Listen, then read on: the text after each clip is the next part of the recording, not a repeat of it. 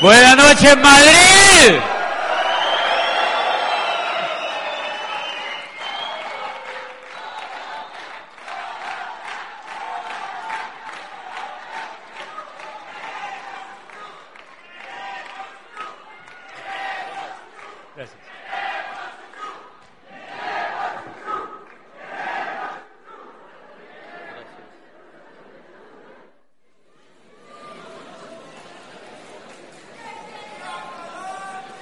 ¡Que viva Colombia! ¡Y que viva España! ¡Y que viva Madrid! Gracias, gracias, Miguel. Buenas noches. ¿Cómo están todos? ¿Están emocionados? ¿Están emocionados? ¡Eso! ¿Cómo me alegra estar en Madrid? Cómo me alegra estar en España y cómo me alegra estar con sus líderes. Buenas noches, gracias por la invitación. Gracias de todo, de todo mi corazón a sus diamantes, a Cristina Costa, a Miguel y Pilar Aguado, a nuestros amigos, a Ángel y Maite de la Calle, a Roberto y Loli Rich, a José Luis y Flora Romero, a Isabela Segovia y a Quique y Ángela. Nuestro gran aplauso esta noche por hacer posible esta convención. Gracias, diamantes, por la invitación. Yo estoy feliz. Oye, y Valdecantos. Pedro y Ana Valdecantos. Pedro y Ana Valdecantos. Y miren lo interesante, cuando yo entré al negocio... Cuando yo entré al negocio, cuando yo entré al negocio, hace unos seis años, uno de los audios que escuché fue de Pedro y Ana Valdecantos, que se llamaba ¿Cómo hacer una lista de calidad? Les tocó con ñapa el saludo, fíjense. Y pues nada, todo eso nos ayudó a crecer. Entonces esta noche yo voy a hablar sobre todo con las personas, bueno, con todos, pero básicamente con aquellas personas que están por primera vez en una convención. Porque finalmente los que ya llevamos su tiempo en las convenciones, los que ya llevamos un poco de recorrido en el negocio, nosotros ya entendemos cosas del negocio. Pero muchas veces los nuevos, aquellos nuevecitos que vienen por primera vez a una convención, es clave que conozcan el poder del proyecto empresarial que tienen en las manos, el vehículo tan increíble que tenemos, y que lo entiendan desde el punto de vista que yo lo entendí, porque en mi parecer es lo más importante que hay que entender para poder tener éxito en el proyecto. Todos los que están aquí vinieron para tener éxito en el proyecto, ¿verdad? Vinieron para tener éxito en el proyecto, los que han venido de regiones, cualquiera que sea, los que han venido de Madrid, desde cualquier parte, vienen a una convención a estar un fin de semana porque les han dicho que es algo espectacular. Y eso es lo que yo les quiero enfocar a esas personas que vienen por primera vez a engancharse en este negocio, a decirles desde mi corazón que por nada, por nada del mundo se vayan a perder de ser diamantes mínimo en este negocio, porque si ustedes se dan el atrevimiento de llegar a diamante, van a ustedes a tener una vida increíble, van a tener una vida en libertad, van a tener una vida en libertad que difícilmente la sociedad de allá afuera nos ofrece. Yo no conozco en ninguna parte, en ninguna parte allá afuera. Yo trabajé con el sector educativo nueve años como rector de una universidad en Colombia y pasé por varias universidades, fui a algunas universidades en Europa, estuve en universidades en Latinoamérica, en varias partes del mundo. Visitamos universidad, universidades y visitamos proyectos educativos y en ninguna parte y en ningún proyecto educativo yo jamás escuché que educaran a las personas para vivir en libertad. En ninguna parte yo escuché eso, en ninguna parte. Y no tanto para vivir en libertad, no tanto para vivir en libertad, sino para ser libres.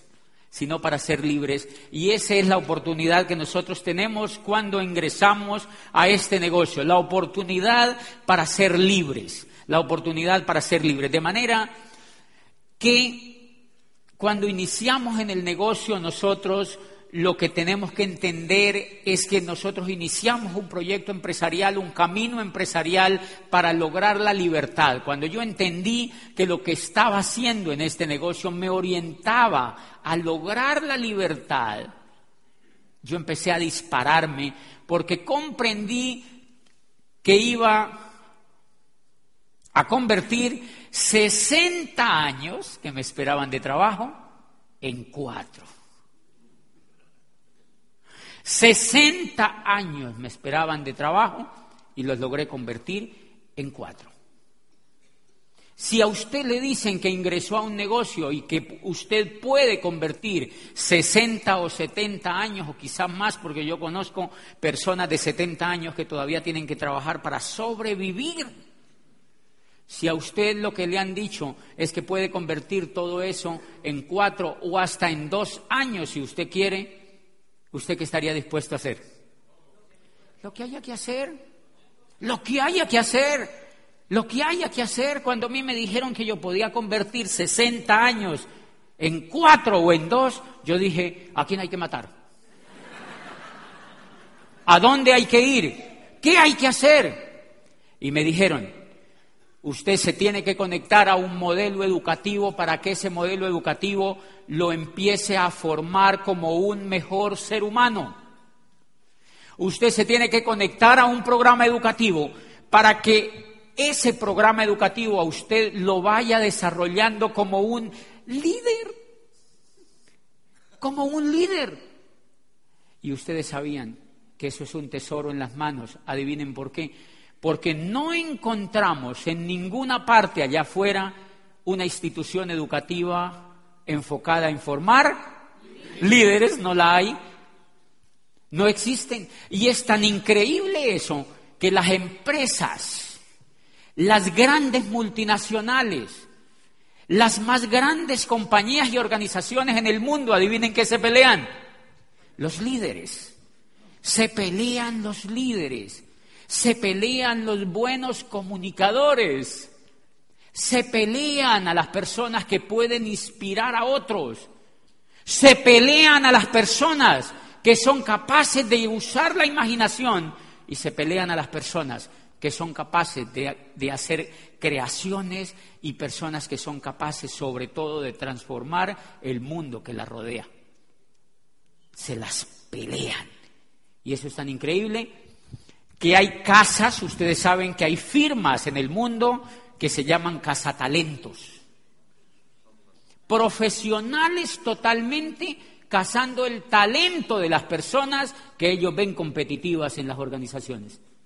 Y lo más increíble, este negocio forma un líder y ni siquiera esas casas de talentos pueden cazar el líder que hay aquí adentro. Porque lo que hay allá afuera no es capaz de ofrecer lo que este negocio le da a un líder que forma.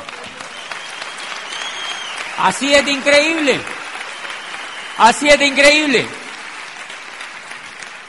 Y entonces, la primera cosa que, que una persona que entra a este negocio, o lo que primero yo entendí era que tenía que formarme como líder, que tenía que desarrollarme más como ser humano por una razón elemental. Porque tú, desde la, para empezar a construir el negocio, tú tienes que entrar en contacto con personas.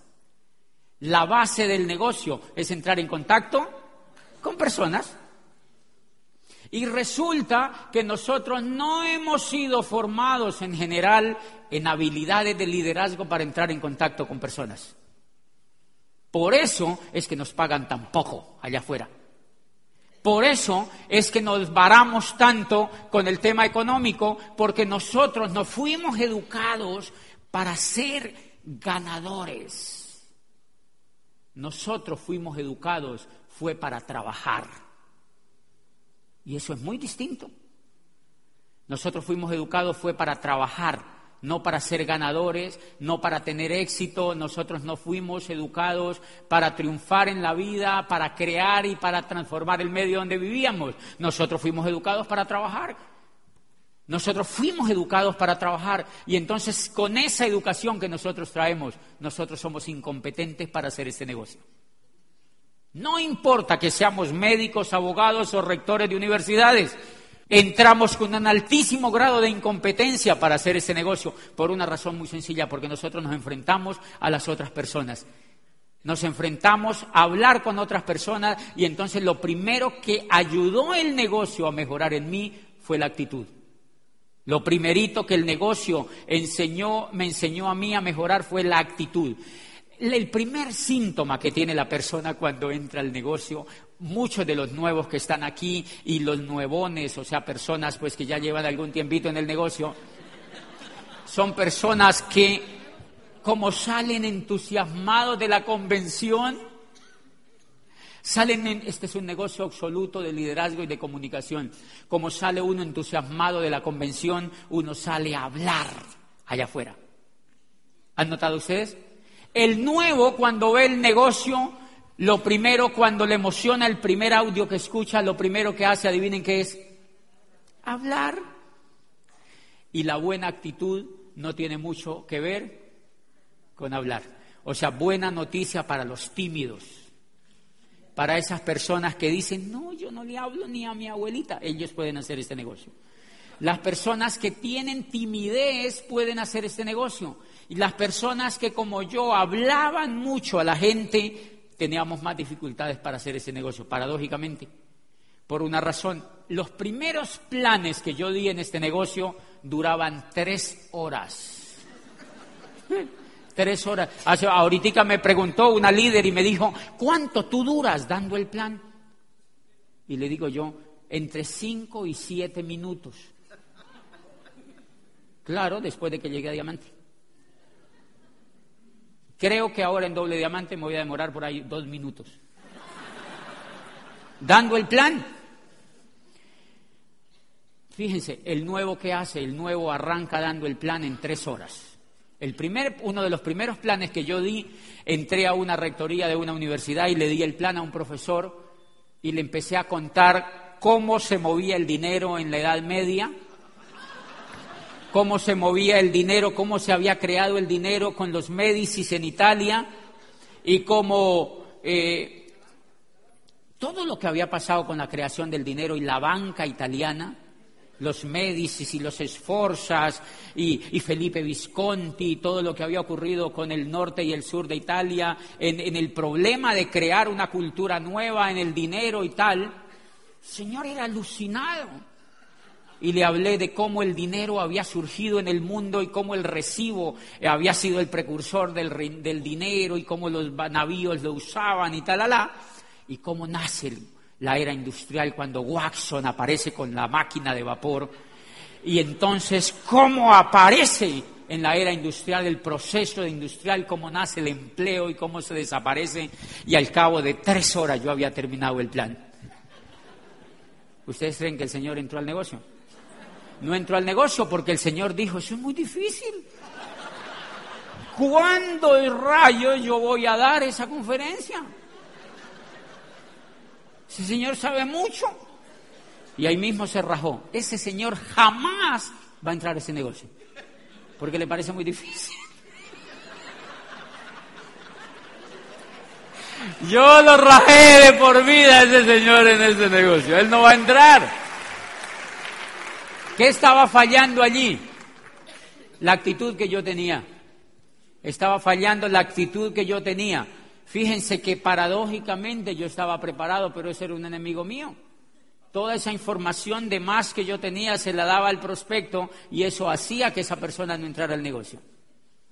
Señores, aprendimos, fuimos aprendiendo a contactar personas y después de seis años de escuchar y de escuchar y de aprender de otros y de darnos contra las paredes y de achurruscar gente en el camino y de asesinar y de asesinar y asesinar, porque cuando uno entra a este negocio uno es un asesino en potencia.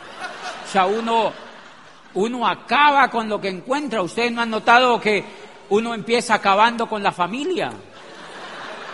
Porque lo primerito que uno le cuenta el negocio, adivinen a quién es, a la familia, el cuñado. Los cuñados son perversos para hacer este negocio, pero uno se ensaña con el cuñado. Cuñado, cuñado, tú tienes que hacer esto, cuñado.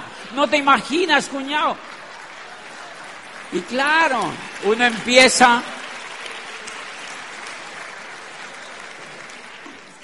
Y uno empieza y asesina al cuñado, y después empieza asesinando a todos los hermanos, los tíos, los padrinos de matrimonio, toda la gente alrededor y los vecinos que quedan por ahí.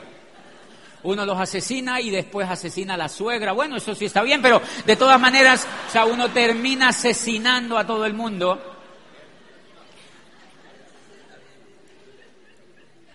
Y es porque uno tiene mala actitud. ¡Qué susto!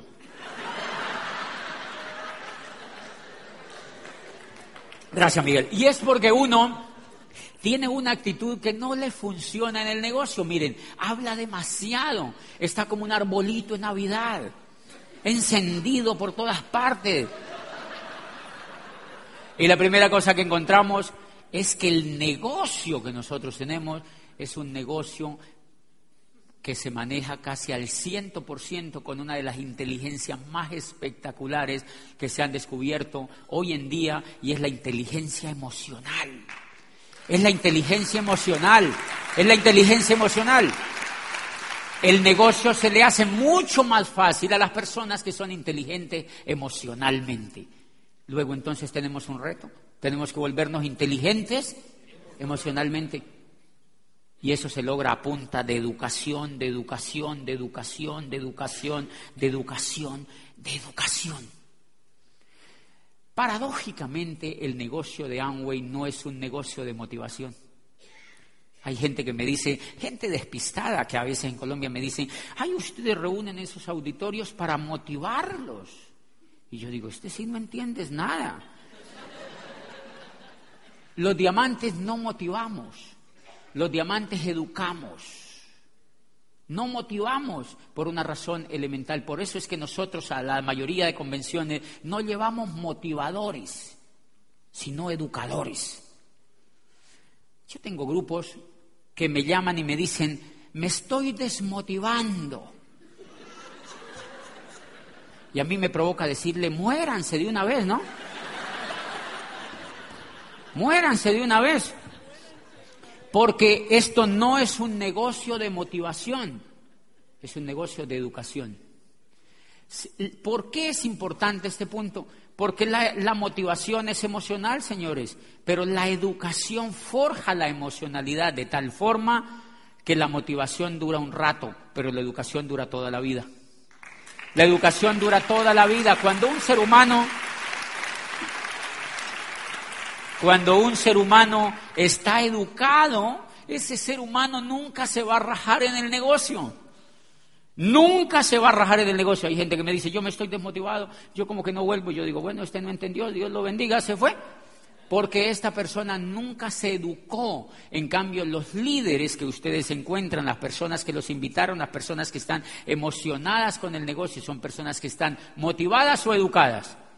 Educadas. Han leído libros, han ido forjando en su mente unos caminos, unos surcos que les permiten tener una emocionalidad distinta a los demás. Y esa emocionalidad se evidencia en la forma, por ejemplo, como se contacta a las personas y cómo se les da el plan. Si usted le quiere medir la capacidad emocional a una persona, mídasela en la forma como habla, como escucha y como calla cuando tiene que callar. Y ahí, si ustedes se dan cuenta, es el motivo número uno por el cual nosotros se nos dificulta en mucho hacer el negocio de Amway. Porque nosotros tenemos que entrar en contacto con personas y a uno le da susto, a uno le da mucho miedo, ¿o no? A mí todavía me da miedo. El miedo es emocional, señores. El miedo es emocional. El miedo es emocional. Lo que avancé yo en el negocio a través del programa educativo, a través de la formación y de la educación del negocio, fue quitarme un poco el miedo. fue quitarme un poco el miedo. Ustedes se imaginan, la otra vez hablaba con un piloto que es amigo mío y me decía, nosotros recibimos educación, formación emocional para quitarnos el miedo, me decía el piloto. Y yo decía, oye, tiene razón. Usted se imagina un piloto con un siete siete siete manejando un avión de estos bien grandes, con miedo. Usted se imagina un tipo de estos en un avión a veintitrés mil metros de altura con trescientas personas atrás, diciendo, coño, una nube. No, no funcionaría. Se tienen que quitar el miedo. No se puede decir aquí, coño, así nada de eso. Sí, pues aquí es donde lo he oído yo. Aquí es donde yo lo he oído. Y entonces, fíjense, ese piloto se tuvo que quitar el miedo, y uno los ve a veces cuando a uno le dan la oportunidad de ver esa cabina, uno se asoma y ellos van hablando, van hablando ahí adentro, y ven esas nubes grandototas negras y se tiran así como un cuchillo en una torta. ¡Fa! ¡Fa! ¡Fa! Y se tiran así, ¡fa! ¡Fa! Sin miedo, sin miedo, se han quitado el miedo. Finalmente ellos piensan y dicen, pues si esto se cae, igual no es nuestro. ¿No tienen miedo? ¿No tienen miedo? Y es real. Y es real. Fíjense que la primera cosa que usted se tiene que quitar para hacer ese negocio es el miedo. A partir de esta convención, no le dé miedo. No le dé miedo. Quítese el miedo, sacúdase el miedo, quítese el miedo, lea, lea sobre este negocio, vuelva y lea, vuelva y escuche audios y quítese el miedo y vaya donde alguien y le cuente el negocio. Demórese entre cinco y diez minutos y le cuenta lo básico del negocio y lo pone a escuchar información. ¿Qué es lo que yo hago con el negocio? Sin miedo, porque cuando tú vas con miedo, adivine qué pasa. Que la persona se la huele, se la pilla y dice, ¿yo qué me voy a meter con este baboso si tiene miedo? Usted tiene que ir lo, con el menos miedo posible a hablar con alguien. Por eso la primera cosa que yo hice fue quitarme un poquitico el miedo. Y una de las cosas que yo siempre le cuento a la gente es que a mí me enseñó... A, Los animales le enseñan a uno muchísimo. Yo tengo en mi casa un pitbull, que es un perro grandotote, no sé si aquí los conocen. Es un perro así grandotote y parece un tigre. Y entonces yo lo llevé a mi casa y mi hermano, que le encantan también los animales, llevó un gatito chiquitito, bien chiquitito, un gatito negrito así hermoso, y lo colocó ahí en el, el gatito en la casa.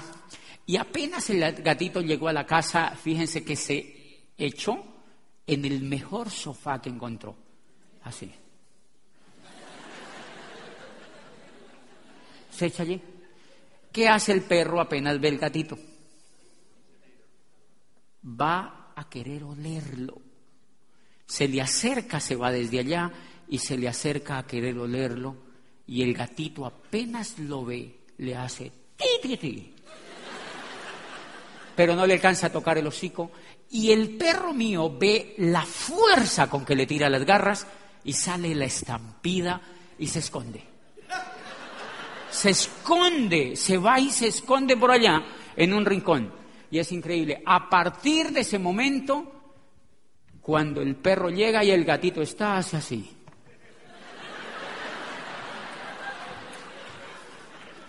El gatito es así de grande. El perro es así de grande. ¿Qué tiene el gatito? Actitud. Y eso es lo que necesitamos para hacer el negocio.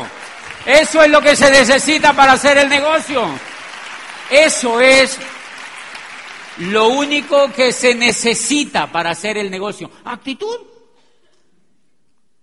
Lo único que se necesita para desarrollar profesionalmente este negocio es actitud. El otro te tiene que ver que tú estás decidido a hacer esto. Entonces yo lo aplico en el negocio. Yo lo aplico en el negocio. Cuando a mí me enseñaron esto los, los animales, yo voy y le cuento a un tipo de Michelin, una cosa de llantas, creo que es eso, y le cuento el negocio y le digo, le conté el negocio y me dice, yo ya conozco de eso. Yo estuve la otra vez, mi abuelita estuvo en el siglo dieciocho, mi madre conoció el proyecto hace mucho tiempo, una tía estuvo también, eh, mi hermana también estuvo, la vecina estuvo y toda la teoría él tuvo. Y entonces me dice, entonces yo me quedo viéndolo y yo le digo, ¿tú cuánto llevas en la empresa donde estás trabajando? Pero yo le leo la mala actitud. Le digo, ¿cuánto tú llevas en la empresa donde estás trabajando? Y me dice, doce años. Y yo le digo, esto no es para ti. Ti, ti, ti. ¡Esto no es para ti! ¡Ay, mi gatito sí que me ha ayudado a hacer este negocio! Esto no es para ti.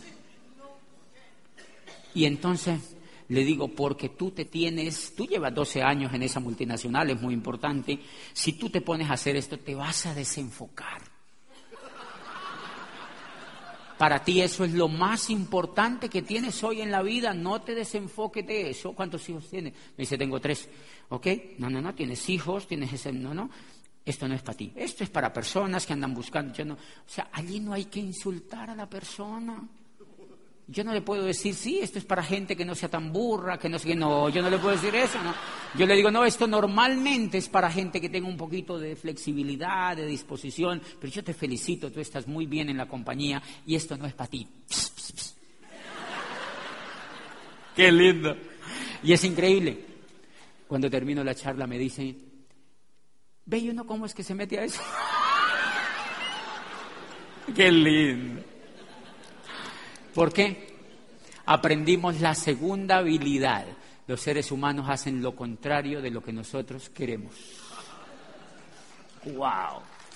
Los seres humanos hacen lo contrario de lo que nosotros queremos. Increíble. Increíble. Una vez, un grupo mío también vio una información de esa mala que ven en internet y me llamó el líder y me dice el líder, el grupo entero vio una información muy mala, yo, yo era platino y me dicen ellos quieren que usted hable con ellos y que le resuelva uno a uno las preguntas de lo que tienen sobre internet y yo le dije ¿cuántos son? Y me dijo son diecisiete, es prácticamente todo mi grupo y yo lo llamé al líder y le dije dígale que se rajen, esto no es para ellos. Dígale que ellos ya oyeron esa información, dígale que eso es cierto.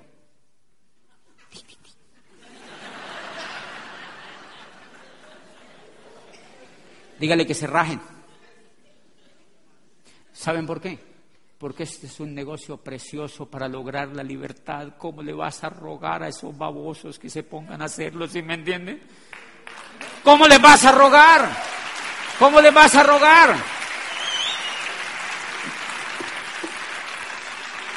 Ya habían oído a audio, ya habían ido a eventos, ya habían oído a seminarios y ya habían oído diamantes. Ay, nos queremos rajar. Rájense. La otra vez los encontré en un grupo y les dije, ¿no era que se iban a rajar? ¿Y qué, qué, qué, qué, qué? Y les dije, tienen que aprender la segunda lección. No lean basura. No lean basura. Porque eso es como si tú llegas a Madrid y vas directo al basurero de Madrid. Me imagino que hay basurero en Madrid. ¿Qué pasa si tú vas al basurero de Madrid? ¿Qué opinión tienes sobre Madrid? Pues la basura de Madrid. Pero si tú llegas a Madrid y ves las calles preciosas y todo esto, tú vas a tener una actitud espectacular sobre una ciudad bellísima del mundo. Y esa es otra característica que si tú empiezas a mejorar la vida como ser humano, vas a empezar a ver en las otras personas. Una de las cosas que yo he desarrollado es que no contacto gente negativa. No me gusta, porque me contamino. Entonces, allá hay, un, hay, un, hay un, un, una cosa que se llama el mío, que es un, un sitio de transporte, como decir el, el metro de, de Madrid, se llama el mío. Entonces la gente dice, suba hacia el mío, suba hacia el mío. Y uno dice, qué susto, ¿verdad? Pero es, un, es un, como una especie de, de bus. Una vez hice una prueba y yo me subo al mío y encuentro una persona que me dice, me dice, le digo, ¿para dónde vas? Y me dice, no, voy aquí a la estación veintitrés, no sé qué. Y cuando yo le pregunto, ¿cómo vas? Me sonríe. Y yo digo, ¿este sirve? ¿Este sirve para el negocio? Yo no invito carecaballos.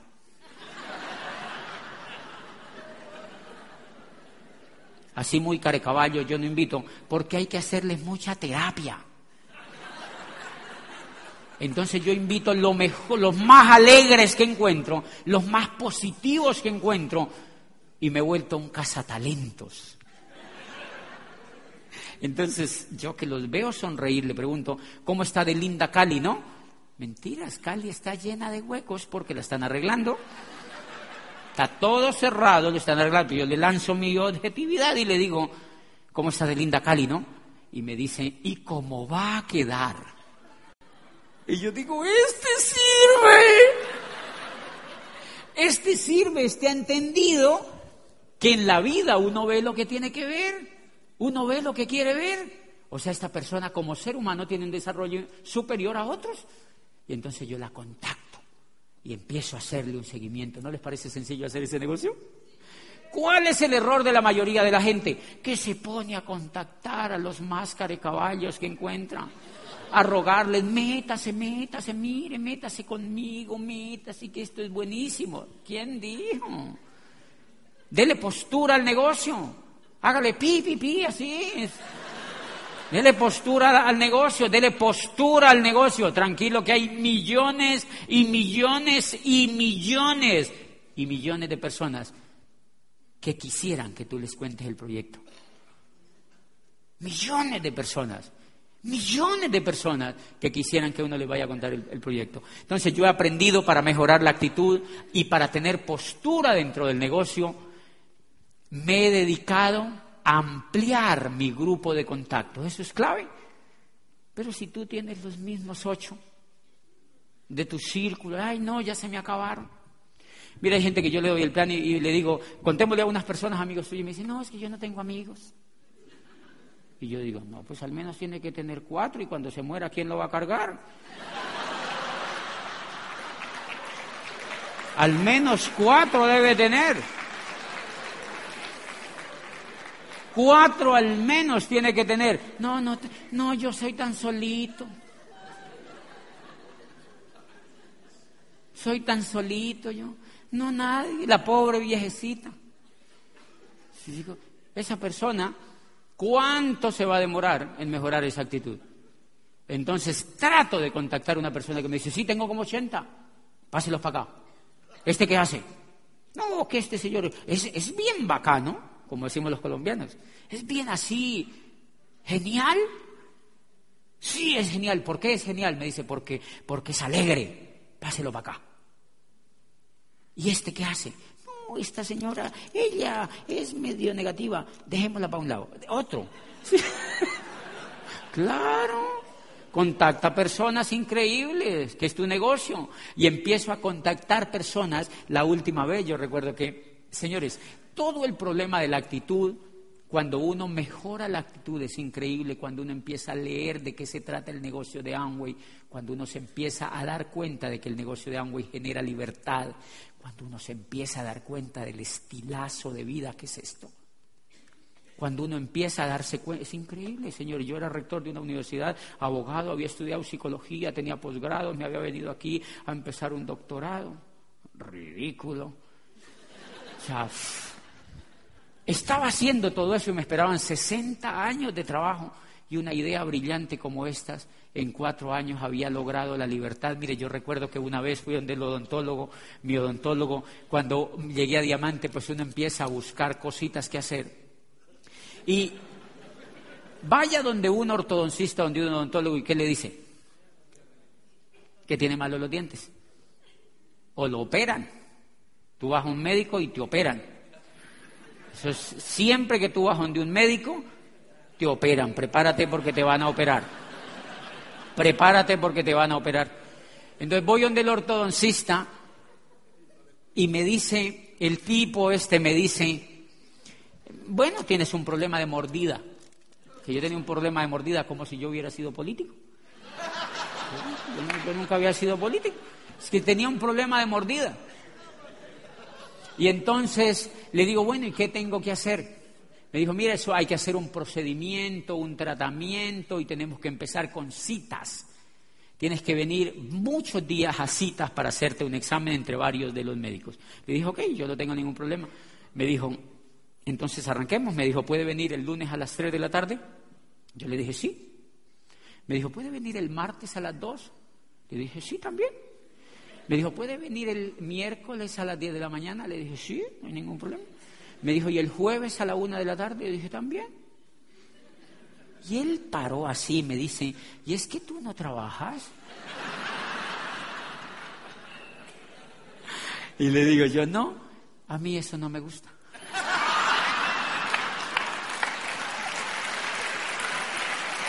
A mí eso no me gusta.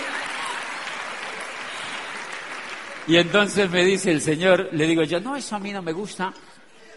Y me dice, ¿cómo así que no te gusta trabajar? Y yo le digo, bueno, no propiamente, pues no es que no me guste trabajar, sino que me gusta hacer lo que a mí me dé la gana, que es diferente. Me gusta hacer lo que a mí me dé la gana, que soy, que es diferente. Y me dice, pero entonces, ¿qué haces? Y yo le digo, pues la verdad yo ni entiendo, pero... yo no entiendo, pero la paso buenísimo, ¿verdad? Y no tengo que trabajar. Y entonces me dice, eh, pues él se ríe un poco conmigo. Empiezo a ir a las citas y yo empiezo a escucharlo, empiezo a escucharlo. Y de tanto escucharlo, él me va soltando que él también tiene una empresa extra de odontología y que yo no sé qué. Y me empieza a preguntar, bueno, pero en general, ¿qué es lo que tú haces? Yo le digo, bueno, yo soy, eh, yo soy conferencista y trabajo en varios países. Porque hace, me dice, pero tú me dijiste la otra vez que no trabajabas. Entonces le digo, bueno, realmente lo que yo me hice fue empresario. Yo conocí un modelo educativo que me volvió empresario. Y con ese modelo educativo pude hacerme libre financieramente en unos pocos años. Y entonces me dice, qué interesante. Y se puso a decirme eso y por la noche ya estaba auspiciado. Por la noche ya estaba auspiciado. Se llama Juan Carlos. Es, uno, es un odontólogo brillante y fue mi doceava pata de diamante. Fue la doceava pata, la doceava pata o línea para llegar a doble diamante. En ese momento tenía once y fue la doceava línea para llegar al nivel de doble diamante. ¿Dónde salió ese contacto? De un consultorio de un odontólogo. Porque él conoció algo que le interesaba. Él conoció un estilo de vida que a él le interesaba. Él conoció un estilo de vida que a él le interesaba.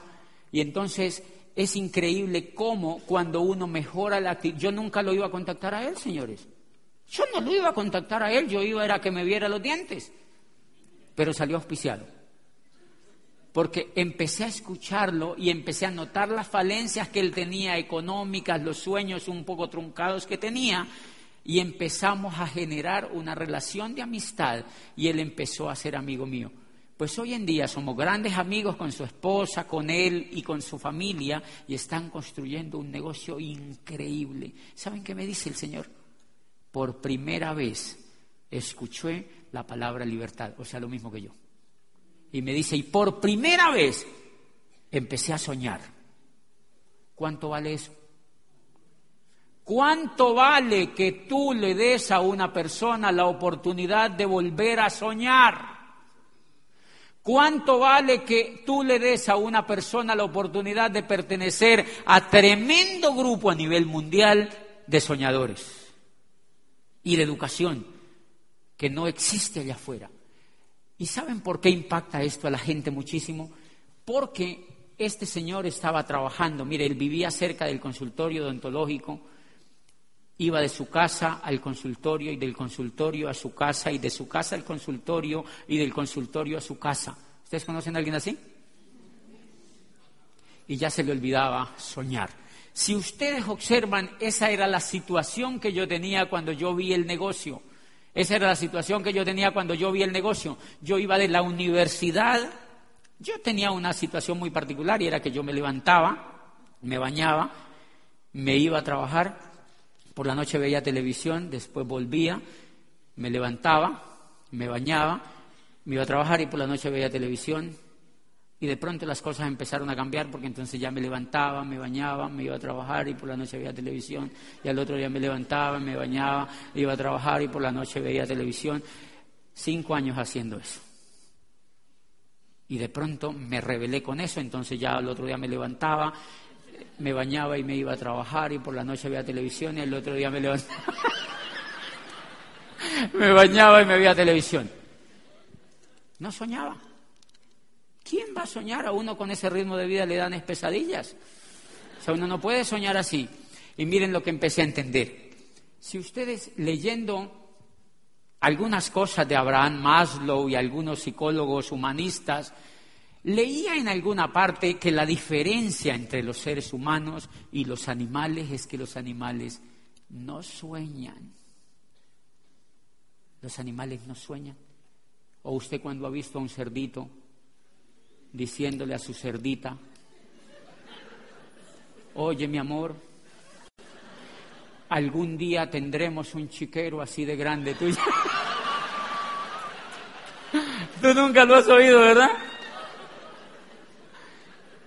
El cerdito lo que hace, mire lo que hace el cerdito. El cerdito, él come, duerme, come, duerme, se da una vueltita, come, duerme, se da su vueltita, come, duerme y se da su vueltita. Adivinen qué hacía yo. ¡Lo mismo! ¡Lo mismo! Solo que además me tocaba trabajar. O sea que el cerdito tenía ventaja sobre mí.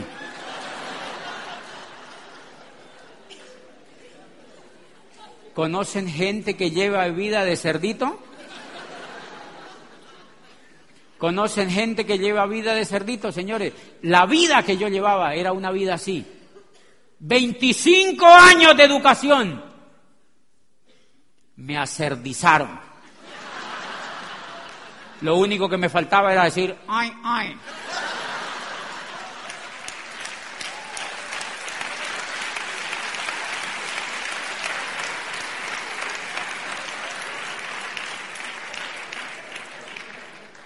Y de eso se trata el negocio de Amway. Eso tiene que ver con la actitud, señores, entender ese fenómeno que ocurre en un ser humano cuando tú le muestras el negocio. Por eso es que yo no le ruego a la gente para que haga este negocio, porque es magnífico desde ese punto de vista. Es magnífico desde ese punto de vista. Es precioso desde ese punto de vista. Cinco mil soñadores a nivel mundial enseñándole a otros a soñar. Cinco mil diamantes y pines superiores enseñándole a otros a soñar. Muéstreme una universidad que tenga eso. Muéstreme una universidad que tenga eso. Y ese es el tremendo regalo que uno le da a un amigo y a una persona cuando lo contacta para este negocio. Por eso hay gente, yo he ido a dar el plan. Una vez me llevó una señora a que le viera un prospecto que tenía y el prospecto... De, me, yo le dije a la señora, ¿ya escuchó audios el señor? Sí. Me mintió porque cuando yo lo vi estaba así el señor. Era dueño de unos supermercados pequeños y yo me senté allí rarísimo en esa sala y yo lo veía con la actitud de convénzame. ¿Les ha pasado con alguien? Convénzame. Y yo pensé dentro de mí, con la información que tengo hoy, que lo convenza su madre. Porque yo no lo voy a convencer. Yo no lo voy a convencer. Yo no lo voy a convencer. Yo no puedo convencer a ese ser humano de que haga este negocio. Él tiene que darse cuenta, tiene que oír información, tiene que ver la vida que le espera si no cambia su forma de pensar, si no hace una cosa radicalmente diferente y si no le crea esa información que hay allí. Yo no le puedo rogar. No le rueguen a la gente. No le rueguen a la gente. No le rueguen a la gente, búsquense otros, búsquense otros, búsquense otros, búsquense otros, búsquense otros, búsquense otros. Búsquense otros, señores, que allá afuera hay gente ávida de ganas de formarse como ganadores. Allá afuera hay gente ávida de formarse como ganadores. Allá afuera hay gente ávida de tener una oportunidad en la vida. Imagínate una oportunidad donde te dan todo. Te dan todo. Y lo único que tú tienes que tener es el coco para hacer ese negocio. Lo único que tienes que tener es la mente para hacer ese negocio, y una de las cosas que yo veo más espectaculares es que en este negocio a uno lo forman como un soñador. Hace poquito me decía, hoy uno de los dos me decía, porque estábamos hablando ahí de algunas cosas que vamos a hacer en Colombia, y me decía, ay, qué chévere ver que tú eres doble diamante y todavía sueñas. No, pues me, pre- me hicieron un comentario, ¿no? Y es válido el comentario.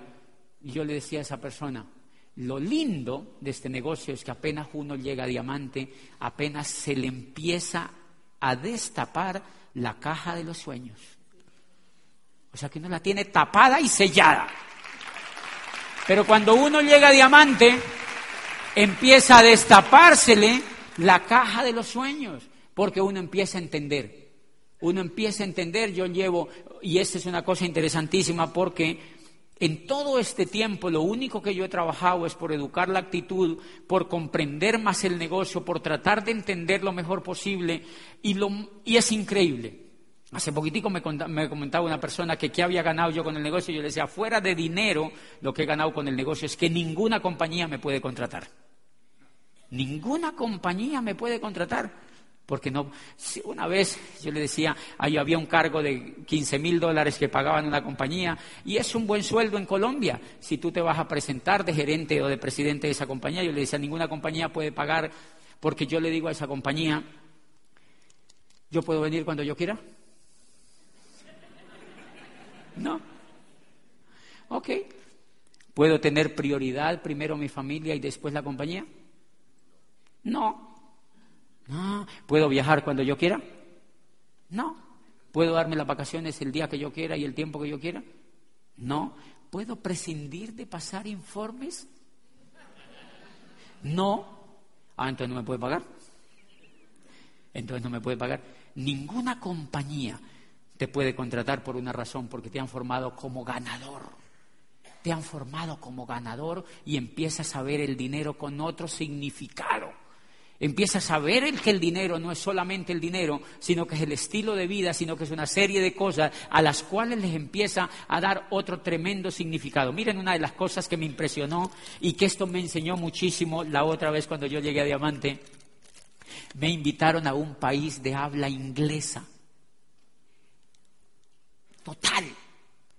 Pero yo no caí en cuenta cuando me invitaron, ni me importó tampoco. Y yo acepté ir. Ocho días antes de la convención me llamó la persona que me había invitado y me dijo, ¿usted habla inglés, verdad, Diamante? Y yo le dije, no. Yo lo único que sé decir es hello. Y entonces me dijo, yo oí que el señor le dijo en el teléfono al otro, entonces le tenemos que colocar traductor.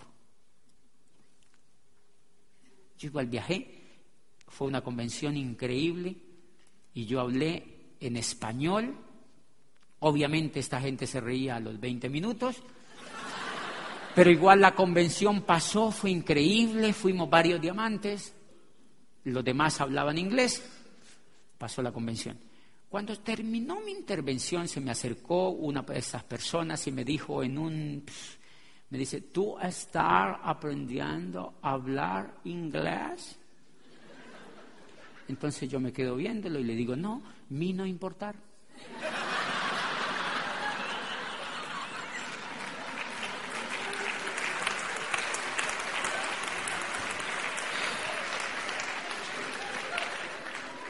Mí no querer. Porque el problema de no hablar español es tuyo, es tuyo. Si tú me quieres oír a mí, tú tienes que hablar mi lengua. ¿Y qué, y qué, y qué, y qué?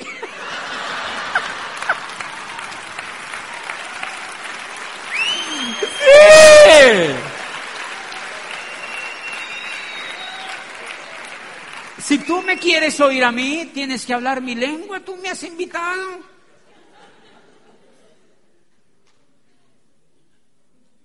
Así como cuántas generaciones tuvieron que aprender a hablar la tuya para trabajar en tu país. Ahora estamos triunfando nosotros. ¡Sí! sí, sí, sí, sí. Sí. Ahora estamos triunfando nosotros. ¿Y saben cuándo se impone una lengua? Cuando triunfamos. Las lenguas no se imponen si no triunfamos. ¿Por qué creen que nosotros los latinoamericanos hablamos español? Porque España triunfó en ese continente. Punto y se acabó. Y España dijo, pues hablan esto y punto y se acabó. Y pi, pi, pi, ya. Tuvimos que hablar español.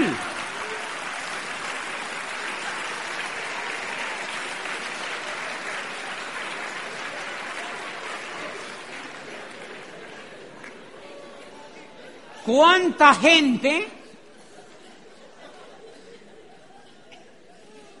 Y entonces yo sacaba la primera, una gran reflexión de eso.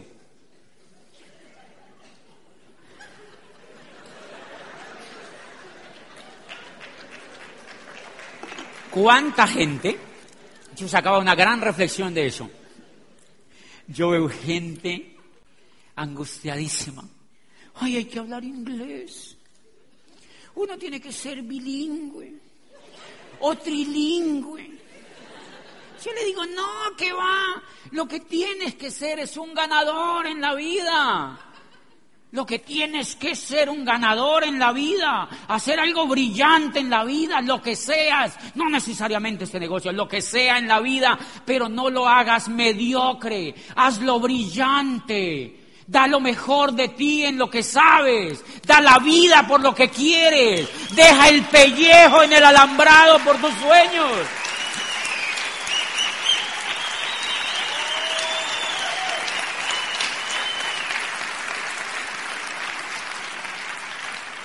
No lo hagas mediocre.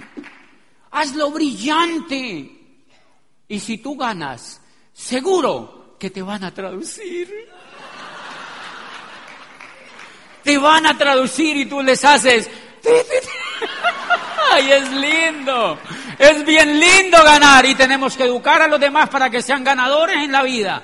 Para que crezcan como seres humanos, para que sean mejores seres humanos. Somos maravillosos como seres humanos, pero necesitamos educación para ganar en la vida, señores. Necesitamos otro tipo de información. La Comisión de Sabios para la Educación, la Ciencia y el Desarrollo, que se instauró en Colombia en mil novecientos noventa y uno, decía: las condiciones de este país están dadas como nunca para que Colombia sea una gran potencia y la educación tiene que ser el instrumento maestro. Dice, pero no es cualquier tipo de educación. Necesitamos una educación que sea inconforme, que sea reflexiva, que vaya desde la cuna hasta la tumba. Dice, una educación que sea diferente para que esta gente vuelva a recuperar la esperanza que no tuvo la estirpe desgraciada del coronel Aureliano Buendía, de Cien años de soledad. Necesitamos educación que transforme a los seres humanos de una manera diferente. Y hace poquito yo le di el plan a un muchacho de veinticinco años, jovencito, brillante el muchacho. Y le digo yo el plan del negocio y me dice, me gusta. Pero fíjate que yo trabajo en esta multinacional. Yo trabajo en esta multinacional y me ha ido tan bien, soy tan exitoso que me van a mandar a estudiar inglés a Londres. Para cuando yo llegue me van a ascender. Entonces yo digo, vean este, ya lo explotan en español, ahora quiere que lo exploten en inglés. Se está preparando para eso, señores.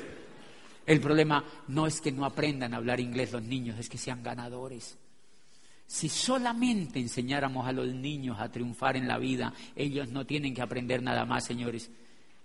No tienen que aprender nada más. Gabriel García Márquez, miren, Gabriel García Márquez huyó de Colombia hace muchas décadas y se fue y se sentó enfrente de una máquina de escribir y escribió muchos, después de intentar treinta años de escribir. Escribir y escribir, así como dar el plan y dar el plan y dar el plan, lo mismo. Y perseveró y perseveró hasta que escribió Cien años de soledad. ¿Habla inglés, maestro? No. Ah, bueno, diecisiete traductores, ya. Es el único Nobel que tiene Colombia.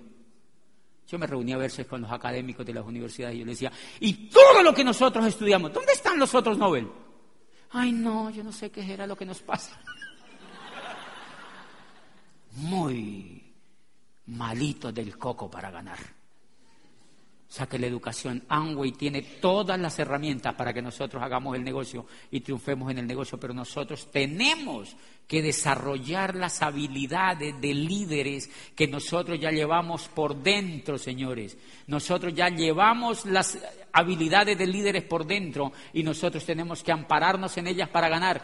La última vez que yo practiqué esta teoría que les acabo de contar, estábamos en un crucero por el Caribe. Hemos viajado tanto. Hemos viajado tanto, y que, y que, y que, y que. Hemos viajado tanto que estábamos en un crucero por el Caribe y estaba el presidente de Amway para América Latina y una gente de Michigan y directores y no sé qué y tal, sentados allí con nosotros,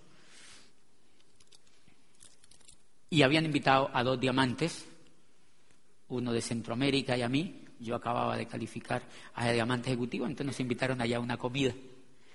Y entonces ellos hablaban en inglés, y, bla, y el inglés. Y entonces el otro estaba sentado enfrente de la mesa mía y me dice, ay, qué pena, nosotros no hablamos inglés. ¿Tú hablas inglés? Y dije, no tengo ni idea. Y me dijo, yo tampoco, mira, nosotros aquí parecemos indios, aquí sentados, ¿sí me entiendes? No, no hablamos inglés. Y entonces yo le digo, no te preocupes. No te preocupes, vamos a hacer el siguiente ejercicio. Le dije, ponle una hoja aquí en la mitad y vamos a hablar del futuro del negocio en América Latina. Empecemos a hablar, pusimos la hoja en la mitad y yo le empecé a decir, mira Brasil, doscientos millones de seres humanos. Esa gente es espectacular, mira Argentina, mira lo que va a pasar si nosotros, papá. Y era tan interesante la charla de él y yo, que enseguida los otros hicieron así. Y le pregunta, uno de los grandes le dice, ¿de qué están hablando? Entonces dice la mexicana que traducía, ellos están hablando de cómo el negocio en América Latina puede tener un futuro y no sé qué, y de ahí en adelante solo se oyó una traducción. ¡No importa, señores! Sencillamente porque nosotros teníamos claro para dónde íbamos. Y hay empleados del negocio que me dicen, usted llegó a doble diamante, tiene que aprender a hablar inglés. Y yo le digo, no, ellos tienen que aprender a hablar español. Porque si yo llego a Corona, ellos tienen que venirme a entrevistar y no me van a entender. Ellos tienen que venir a hablar español porque ellos están haciendo el negocio en mi país. Y en doce países te habla. ¿De quién es el problema? De ellos. De ellos, y eso tiene mucho que ver con la percepción, señores, que tenemos sobre tantas tonterías que hacemos en la vida que no sirven para nada. Y olvidamos lo esencial, olvidamos lo elemental, olvidamos lo esencial, olvidamos lo elemental, y cosas tan herejes como esta. Levantamos a los niños a las cinco de la mañana, es que se vayan a estudiar. Esos niños calientitos, en unos fríos increíbles, y los levantamos. A las cinco de la mañana, Mateo, te tienes... ¿Por qué, papi? Me tengo que levantar. Tienes que ir a la escuela. Ay, papi, tengo mucho frío. Dos nalgadas, se levantan y se bañan. Y el papá se levanta también muy temprano, los arreglan y los manda para la escuela. A que los vuelvan empleados. A que los eduquen empleados. A que los eduquen gente que no sueña, señores. A que los eduquen empleados, y los papás también se van a botar el tiempo a otro lado, a no perseguir sus sueños, y le tiran sus hijos a que los eduquen otros que tampoco tienen sueños. Lindo el negocio, lindo el negocio que hacemos, y de pronto el niño se revela un día, y de pronto el niño se revela un día, y al otro día, papi, tienes que ir al colegio, papi, tengo frío, yo no quiero ir, no me gusta que me enseñen los ríos. A mí me enseñaron los ríos de memoria, como si yo fuera a ser pescador. No, no necesitaba los ríos, señores. Y estos niños se rebelan, señores, ante sus papás. Y un día el niño se rebela don, ante el papá y le dice, papi, ¿por qué yo? ¿Por qué yo? Y el papá no tiene ninguna otra alternativa, sino que le dice, para que un día seas como yo.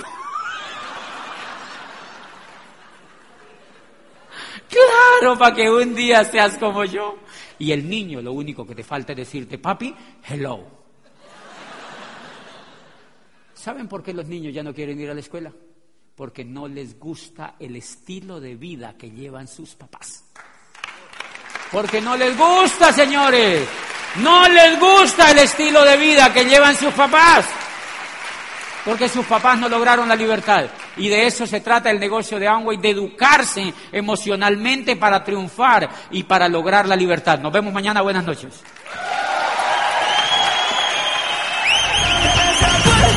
Gracias, gracias, gracias, Madrid. Gracias.